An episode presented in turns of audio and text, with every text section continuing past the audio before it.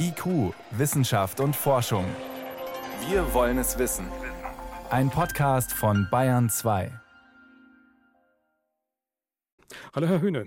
Hallo. Wenn Sie es mal auf den Punkt bringen, was muss denn passieren, um die in Paris formulierten Ziele ansatzweise noch zu schaffen? Ja, in den letzten zehn Jahren ist leider sehr viel zu wenig Klimaschutz umgesetzt worden. Und es war sehr enttäuschend eigentlich zu sehen, was in den letzten Jahren passiert ist. Die globalen Emissionen sind weiter gestiegen um über 18 Prozent.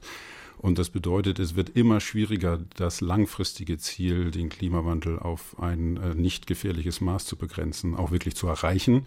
Wir müssen jetzt viel, viel schneller Emissionen reduzieren, als wir das noch vor zehn Jahren gedacht haben. Beispiel, wir müssen globale Emissionen eigentlich halbieren in den nächsten zehn Jahren.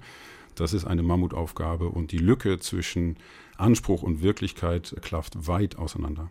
Und Sie haben es in Ihrem Kommentar formuliert, es ist eigentlich Zeit, um in den Krisenmodus zu wechseln. Richtig. Vor zehn Jahren hat es noch ausgereicht, ein bisschen was zu ändern hier und einige Länder gehen ein bisschen schneller voran, einige ein bisschen langsamer. Das ist wirklich vorbei. Wir müssen in den Krisenmodus wechseln und wirklich ambitionierte Klimapolitik machen. Klein, klein reicht nicht aus. Wir müssen klotzen und nicht kleckern. Ja, gutes Stichwort. Schauen wir uns doch mal das aktuelle europäische Klimagesetz an. Jetzt ist der Entwurf auf dem Tisch. Da ist die Rede davon, Europa soll bis 2050 klimaneutral werden. Erstes Ziel. Das Ziel ist schon mal gut. Das steht auch im Pariser Klimaabkommen drin, dass wir im Prinzip globale Klimaneutralität bis 2050 äh, erreichen wollen. Also keine Emissionen mehr, keine Emissionen aus fossilen Brennstoffen. Das hat sich die EU zum Ziel gesetzt. Das ist schon mal eine gute Sache im Paket. Okay, zweiter Schritt. Die Frage, reichen die Emissionsziele bis 2030 oder sind die inzwischen völlig überholt? Die reichen leider überhaupt nicht. Die sind eben noch aus der Zeit von vor zehn Jahren. Da stammen diese Ziele her. Da reichte es noch aus, ein bisschen zu reduzieren. Und wir sind jetzt wirklich in einer anderen Situation. Und diese Ziele müssen dringend nachgebessert werden. Und zwar möglichst schnell, damit da auf denselben Zug auch andere Länder aufspringen können und auch ihre Ziele erhöhen können. Denn das werden die nur machen, wenn so ein wichtiges Land wie die EU jetzt nachlegt. Gut, also ehrgeizige Ziele das ist das eine.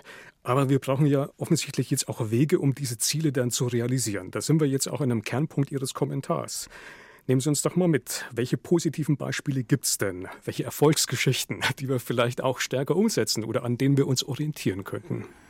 Genau, wir waren, als wir das geschrieben haben, relativ frustriert, dass man sieht, dass zu wenig passiert ist in den letzten zehn Jahren. Aber man sieht eben auch, dass es ambitionierte Maßnahmen gibt und Akteure gibt, die das umsetzen, was so radikal ist, was eigentlich sein müsste. Also wir sehen zum Beispiel, 76 Länder haben sich das Ziel gesetzt, komplett aus Kohle, Öl und Gas auszusteigen, also zu Null Emissionen zu kommen.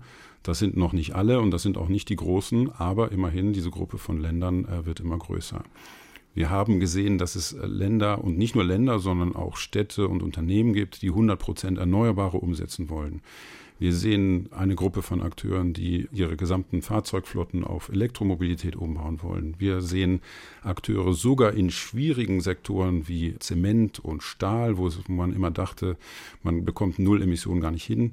Auch da haben wir Akteure gefunden, die das jetzt erreichen wollen. Und das stimmt uns eigentlich hoffnungsfroh, dass man das Ruder noch rumreißen kann. Mhm. Wie steht es denn auch mit den erneuerbaren Energien und die Frage, wie preisgünstig die sich weiterentwickeln? Ja, das ist eine der Erfolgsgeschichten der letzten zehn Jahre. Erneuerbare Energien sind sehr viel günstiger geworden, als wir das noch vor zehn Jahren vorhergesagt hatten. Und das bedeutet, dass sie jetzt so günstig sind, dass sie quasi Kohle, Öl und Gas aus dem Markt drängen. In vielen Regionen der Welt sind Erneuerbare günstiger als schon laufende Kohlekraftwerke. Und das bedeutet, dass das tatsächlich auf dem Vormarsch ist. Wichtig ist, dass das tatsächlich auch passiert und dass man dieser Entwicklung nicht Steine in den Weg legt, äh, sondern dass man das tatsächlich auch unterstützt. Sagt Professor Niklas Höhne vom New Climate Institute in Köln. Herr Höhne, danke für das Gespräch. Ich danke Ihnen.